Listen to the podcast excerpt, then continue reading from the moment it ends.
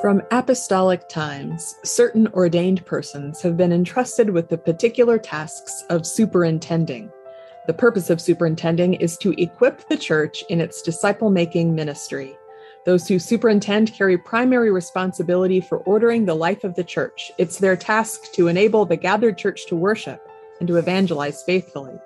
It's also their task to facilitate the initiation of structures and strategies for the equipping of Christian people for service in the church and in the world, in the name of Jesus Christ, and to help extend the service in mission. It's their task as well to see that all matters, temporal and spiritual, are administered in a manner that acknowledges the ways and the insights of the world critically and with understanding while remaining cognizant of and faithful to the mandate of the church. These words from our United Methodist Book of Discipline describe the work of superintending, a work that's undertaken primarily by our bishops and by extension with their cabinets. Here in the fall of 2022, we're getting ready to elect some new bishops in the United States. Elections will take place at jurisdictional conferences in the regions of the US in the first week of November. And many of us who are involved in leadership in the church have been talking a lot about who should be elected and what qualities of leadership we need at this moment in the life of the church. I'm Reverend Molly Vetter, the senior pastor of Westwood United Methodist Church in Los Angeles. For the sake of my congregation, I wanted to extend the conversation a little more broadly to talk not only about who we're electing, but what it will take from all of us to step into these next moments of the life of our denomination. In the midst of significant denominational anxiety and inability to meet as the general conference and make decisions for the whole of United Methodism, in the continuing work of recognizing our shared struggles in living in a changing planet dealing with catastrophic climate change, reckoning with entrenched and institutionalized racism, coping with the ongoing changes of pandemic, we're still called to live the gospel faithfully. So I decided to release a few more episodes of this podcast conversation. Where do we go from here, UMC?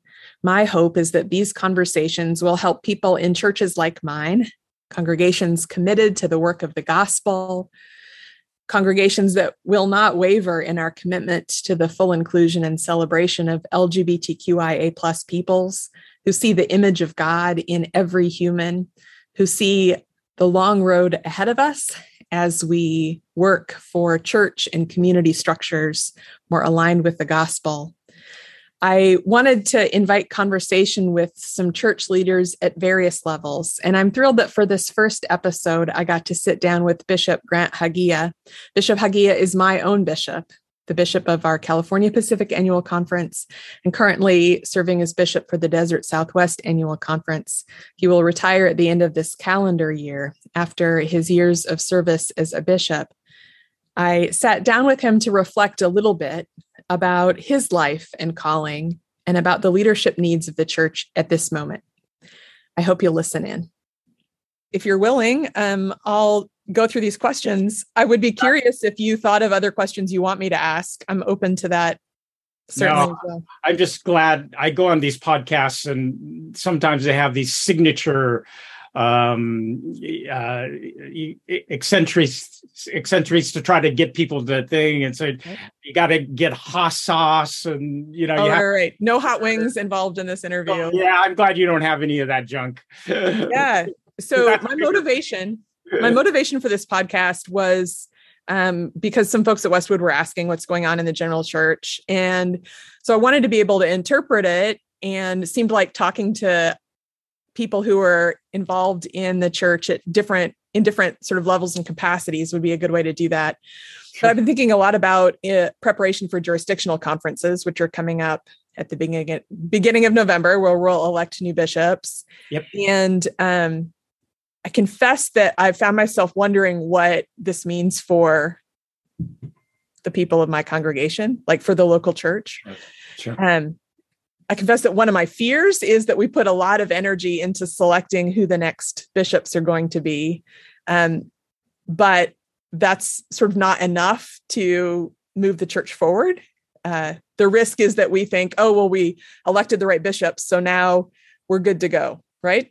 Right. Uh, so you know that's not the case. You've had um, a diagram that you've shared with us here in CalPAC over the years. That's like an inverted triangle that has the people of our our churches and communities at the top is the important piece yeah. and the uh, leadership like our bishops at the bottom supporting and enabling that yep. um, so i wanted to ask you at this moment where you're sort of getting close to the end of your term as an active bishop um, if you could reflect a little bit about local communities and what your role is and what it has to say to that. So I wanted to start by asking you sure. about the local church that you consider your home church back sure. even before you were a pastor. What what's your local church story?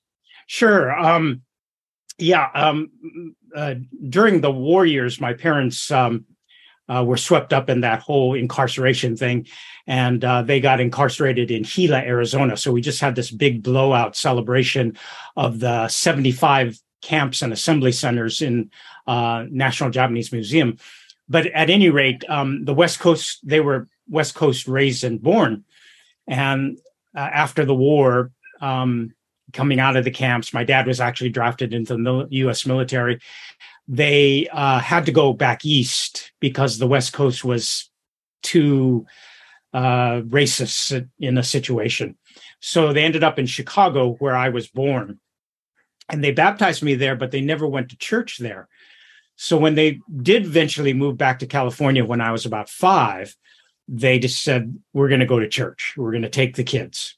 And um, we ended up at a Japanese American church that's still going quite strong called Wesley United Methodist Church in San Jose, California. And that's been my home church. That's where I was nurtured. Um, and yeah, uh, uh, reflecting upon that, um, the church really provided um, a sense of transformation for me personally. Our family was very active. We went every Sunday. And um, uh, two things that the church provided one was unconditional support. Second thing they provided me was um, a sense of opportunity to lead so let me give you an illustration of both. First one was um, uh, the support system. Uh, when I was about 14, my mother was diagnosed with cancer. And um, she was, her faith was so strong because of this church nurture. But um, it was a very short um, kind of um, prognosis that they had. And we lost her right before Christmas. And my mom was the type that ran the entire house. So she did everything for all of us um, home cooked meals, you know, cleaning, you name it. It, it was unbelievable the amount of time and energy she put in. So losing her was like the bottom fell out of our family. And I'll never forget that the people started coming to our house regularly. Uh, each one of us had friends who stopped by but the church friends were the ones who came the most and stayed the longest and gave us the most support. And it's epitomized in her funeral service. Um, we knew it was going to be hard, but um, the church filled that day. And then they put people in the basement where extra chairs were set up, and that filled. And then they had to go more people started coming, so they had to put him in education wing, which was set apart from the church. And this was before video or audio feeds. So a lot of people sat through the whole service not seeing or hearing anything. Wow. Very uplifting service. Our pastor was so um, optimistic about eternal life and said the right things for us. But it was the funeral procession that really got to me we came out and we were to lead the uh, cars to the burial site. And I remember coming out of the sanctuary and looking at all of the sea of cars waiting for us to lead. And I literally couldn't see the end of the line of cars. And then it hit me, you know, with all these people who are praying for us, supporting us, how could we not make it? How could we not survive? And, and we did. Wow. and it was due to the church's love and prayers and support of us that got us through that. Wow, what a beautiful image. I think of the yeah. processions are the things that get me uh, teary, uh, whether it's processions into worship or in protest, uh, something about standing in that line of people that are going somewhere is Amen. just a powerful um, embodiment of, I don't know, hope, yep. action. Yep. yep, that's right. Uh, optimism for the future. Yeah. Yeah. All the things that we desperately needed um, because the central part of our life was gone. Yeah yeah. Certainly a reminder that you're not alone. Amen. Amen. Uh, and the opportunity one is really critical too because i was a young young person and got thrust into leadership yeah. uh, we didn't have a youth director didn't have anything like that and, and so uh, at about 15 i became a sunday school teacher i became a the youth pastor in some ways. Uh, they gave me opportunities to teach, to lead the youth. Uh, they sent me to seminars, you know, and I was totally unprepared and probably, you know, but they gave me freedom, freedom to lead. And I think that that's another thing that's central to uh, any local church. Yeah. Uh, and those lessons sort of had stayed with me through my entire ministerial career too. Yeah. Yeah. yeah. Um, if that was a reminder that you're not alone, uh, I also can imagine that being a bishop is sometimes a little bit of a lonely job. Sure. You've got a very specific set of responsibilities and expectations put on you for the sake of the church in the world. And when you're making decisions about what to do, whether it's how to respond to a confidential complaint or what to say in a, you know, your Episcopal address at annual conference, do you picture local churches like what do you have in mind to mm-hmm. keep you grounded in the how do you keep that grounding in the local congregations of the conference? Oh definitely. And the diagram that you you um, sort of cited in the beginning is is central. The the kingdom of god is the community around the church is more important than the church. So it's god kingdom and then the local church and then clergy and then conference leadership. So the key to that is the fact that everything happens in my mind at the local level. Very seldom does an institution spark the kind of changes that is necessary. So whenever I plan for anything, I'm always keeping your church, um, my old church, um, uh, the church down the street from me in mind as the central locus of all that we do and all of our focus. So it's really critical for me. Um, um, we tend to get the loneliness is the higher you go, the lonelier it gets, unless you're grounded in a kind of community center, and that is the local church. Yeah, so, that, yeah, definitely.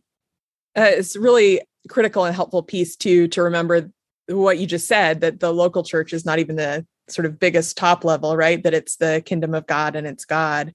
Uh, so you know as a bishop your job is, you answer to the institutional church um, but that this is really about something bigger even than the institutional church. So, amen.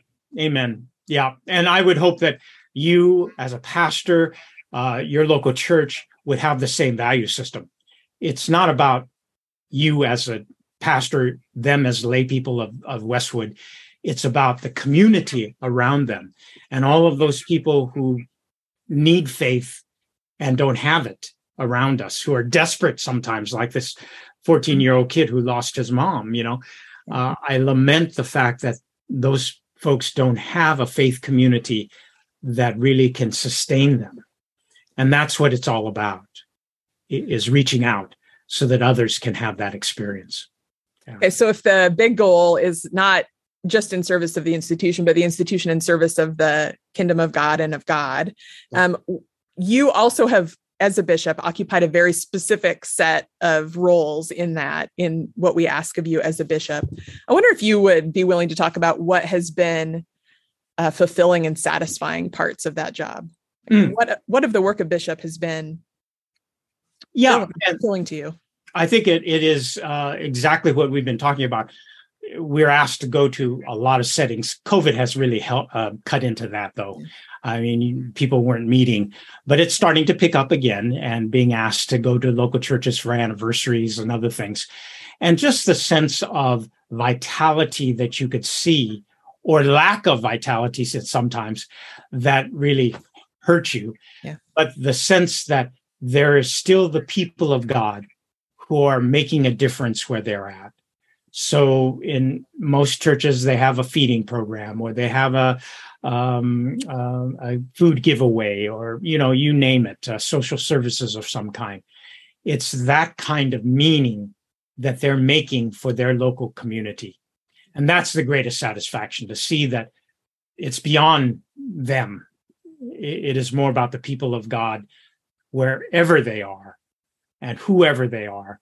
That's really fundamental so that's the greatest satisfaction i think of seeing our churches reach out to their local settings yeah. i don't want to ask you to play favorites but are, are, there any particular sweet moments that come to your mind as being just like oh i'm the it's such a gift to be able to be the bishop in this place at this time to be a part of this moment this thing hmm. that's a great question yeah there's been some real pride moments and those pride moments always come when we're thinking beyond ourselves. It's the Wesleyan paradigm of love of God and neighbor as the same as yourself, but even exceeding oneself. So the self drops out, self interest drops out.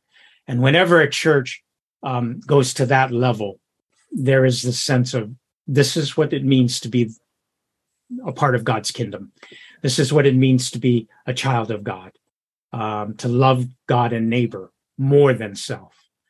Um, so back in uh, my first church that I served, I remember there was occasion where, um, you know, you're preaching regularly, blah blah blah, and it's your first time in as a pastor. But um, one of our families had a farm, and there was a flood, and they were completely flooded out. And so one Sunday, just on a whim, I said, I, I'm going to the to their farm to help clean up today after church and I'm inviting all of you to come. Now, it was so last minute, I didn't think many people would come. And that afternoon, the entire church showed up wow. to help out. And this family was just flabbergasted that so many people would be there. In fact, we had so many people, we didn't know exactly how to organize them, but everybody pitched in. And in that one afternoon, we did a tremendous amount of cleanup. And I remember cleaning their bedroom walls, of mud, and you know, you name it. But it, as a pastor, it was like, oh my God, you know, these people really care, and they cared enough to drop all their plans to come join us on that particular day. So, yeah, those moments kind of stick out, and I think every, you probably have those moments where you're blown away by the response of your your your people and the church and the community itself. Yeah, yeah, yeah. It's it's a great gift to have the privilege of being able to like show up to the place that Christ is calling me. And it's even sweeter when I get to lead people to that place where Christ is calling us. That's Amen. just a tremendous privilege and leadership. Yeah. I'm guessing it hasn't all been that sweet though. What have been frustrations or limitations uh, of your work as a bishop? Well, I think that the slowness of the church to change, I think, has really been frustrating. Um, when you're a leader, you want to make a difference and you go all out, and then the church lags behind. And that's just the way it goes. Um, it, it, moves um, at glacial speeds. Um, and uh, what I want is instantaneous success, instantaneous action. And that's always frustrating but that's something you just got to learn and cope with. Um, so as you get older you begin to uh, take it for granted but also keep with it i think is the important thing. Um, and there are bad actors everywhere. The larger the setting, the more percentage you're going to have. So complaints and those kind of things, people um, who are act out, um, both clergy and lay, uh, are never um, helpful. And the the key is that um, you need to. Uh, Peter Drucker had that simple formula, you know, starve, um, feed opportunities, and starve starve sort of weaknesses. And um, we often reverse that. We feed the problems and we starve the opportunities. So you can't help it sometimes because you're in charge and you have to attend to these things. And um, I mean, it's as mundane as uh, I had once a pastor's family who uh, wanted to sue the pastor. This is his family, by the way, wow. because he wanted he went along with uh, the matriarch losing the mother and making some kind of jewelry out of her remains. And so it was this big controversy and was so stupid you know? And yet they want to draw in everybody to to complain and to have issues. And it's those kind of really kind of minute detailed problem sets that uh, you don't have time to deal with and you don't want to deal with it but you have to sometimes so uh, anyway, one of these days you you think, oh, I could write a book on all of this stuff, but then somebody would sue me for you know. you have to like publish it right on your deathbed, right? Yeah, right, right, right. exactly. the um all of these things that you're describing focus us like in on smaller yeah. in into a smaller perspective, more narrow perspective of who we are as opposed to out toward that yep. as you were naming it, the kingdom of God and and God's presence in the world. Frustrating to have that wrong backwards movement. Yep. And that's right. You got to keep that great perspective of it's about God. It's not about me or them or whoever. Uh, what is God asking of us now? Yeah. This has been certainly a season of radical change in the church, in the culture, in institutions in general, in our nation, in national politics, uh, from pandemic, from reckoning with uh, institutionalized racism, from all these things have made it a particularly challenging season to be a leader and I feel like, um, at least in conversations that I'm in lately, as we're getting ready for jurisdictional conference, there's getting to be more and more like rubrics of expectations and questions we have for who would be ready to lead us as a bishop next uh, for the person we want to elect. Um, I confess my own insecurity that we'll spend so much time on that question that we'll forget that it's really before all of us to think about how to lead in the church in this particular and challenging time, lay and clergy. Um, so I, I I love to kind of like flip the script a little bit, and instead of asking what we need in our new bishop, I'd like to ask you, a retiring bishop, what qualities and skills and priorities do you see as needed in the laity and clergy of our of our church at all levels. What do we need in leadership now? Yeah great question. And uh, uh, hopefully i want to work on this even after retirement. Um, we're at a stage in the church where we're irrelevant to the general public. We're, the secular world could care less about the church. And so the tendency is to continue to focus inward rather than focus outward and what the real key is, is younger people just have no relationship with the church, have no institutional kind of feeling whatsoever. And yet they're hungering for spiritual meaning, for purpose, for community, for all those things that we do really well.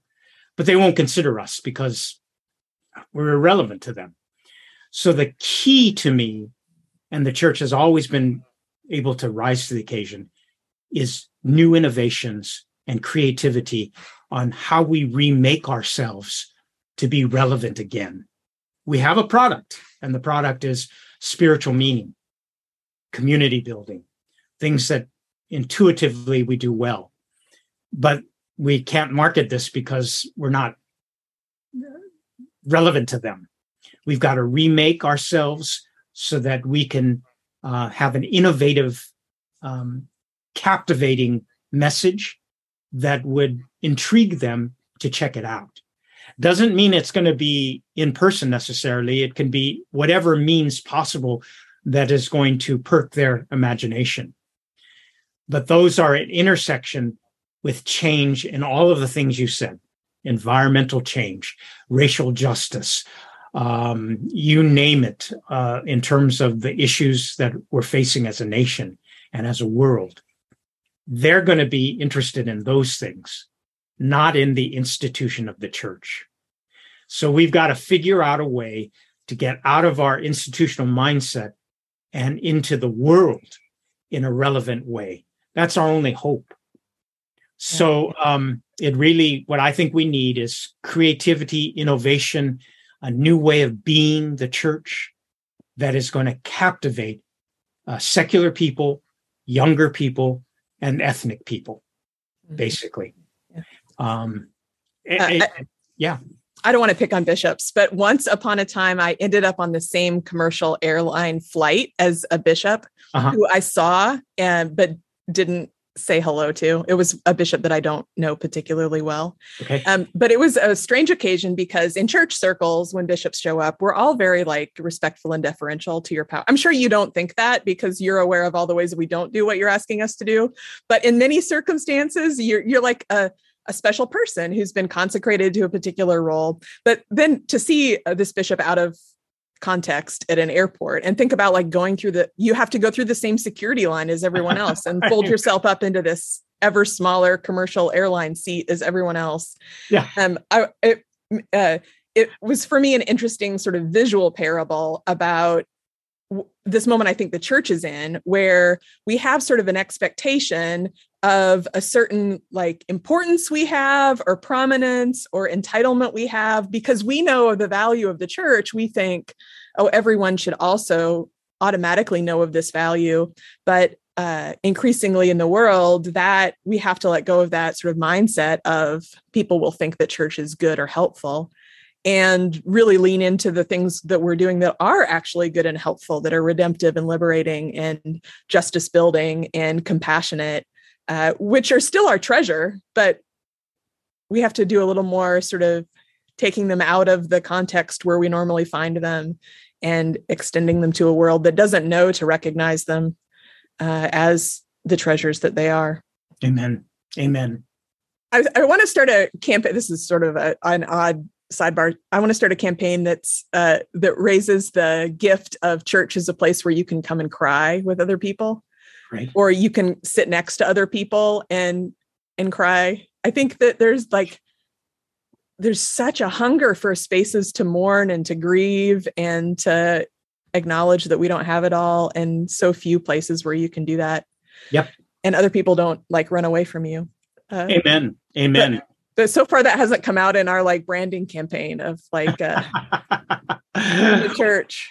Yeah, but it, you're on onto something I think very important, Maya. And that is uh, Susan Cain's new book, uh, "Bittersweet," is basically about that theme.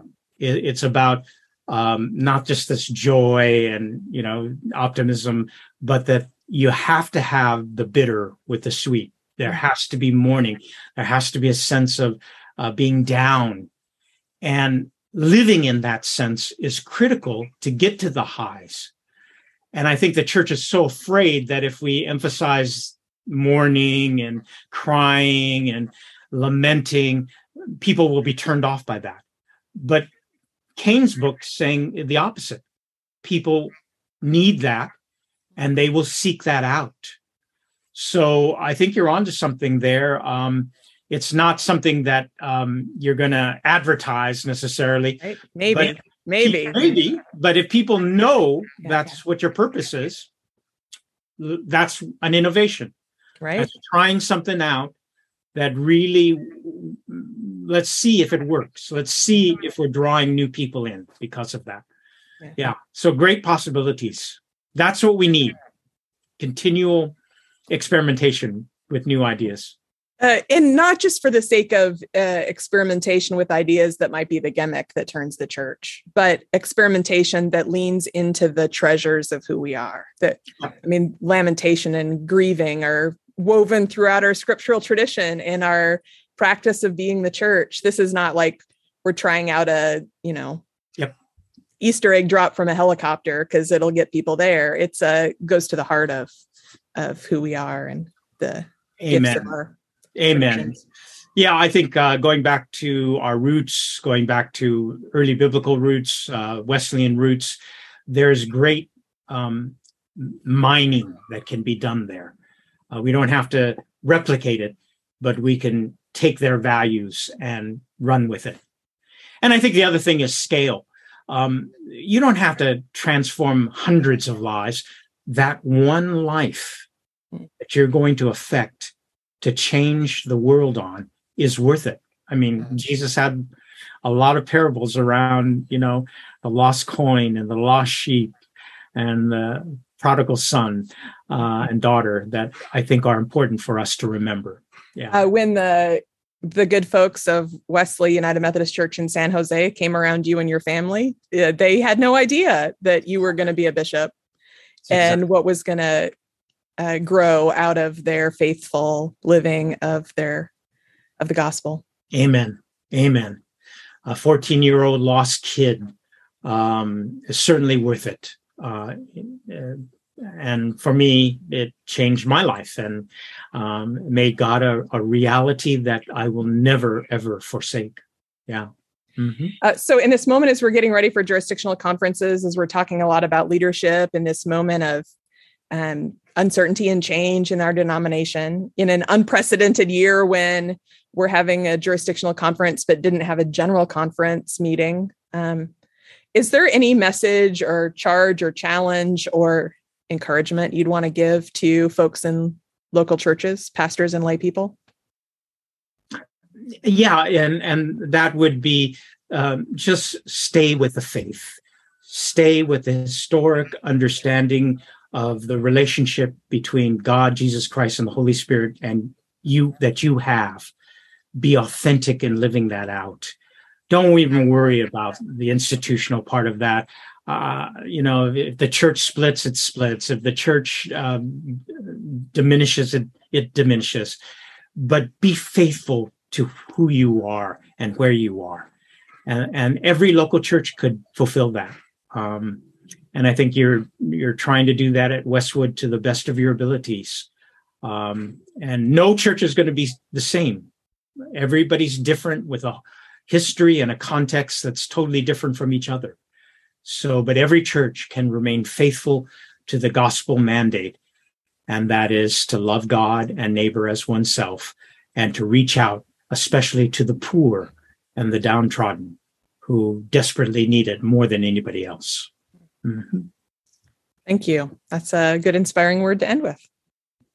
Okay. Grateful for your time. Thanks for taking time for this out of your busy day great to be with you. And uh, as you lead uh, Westwood Church and that wonderful community, um, I've been with them for a long time, from the time I was a district superintendent, and uh, just want the best for them and have really just reveled in the kind of direction and leadership you guys have provided for the community. Your name came up in a church meeting earlier this week from back when you were a DS, and it came up in that you were a DS who gave permission and authority for leaders in this church to move forward with some plans that needed to be handled. Uh, so instead of like centralizing, I need to see every piece of this, you were like, uh, go ahead and do that. So you uh, appreciate your leadership.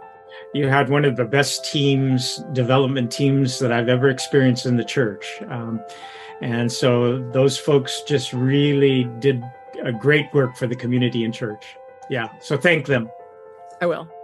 I'm so grateful to Bishop Grant Hagiya for taking this time and sharing from his own life experience as a bishop and as a child of God about what we're called to in this moment. I hope there's something in this conversation that will spark further reflection or dialogue for you, as all of us, not just the bishops we elect, step into active leadership in the church that we're called to be in Christ. The work of inclusion and justice requires our full participation, and I hope you'll continue to go with us on this journey.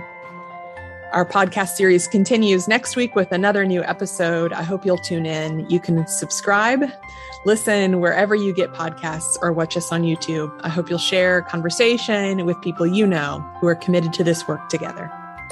Peace be with you.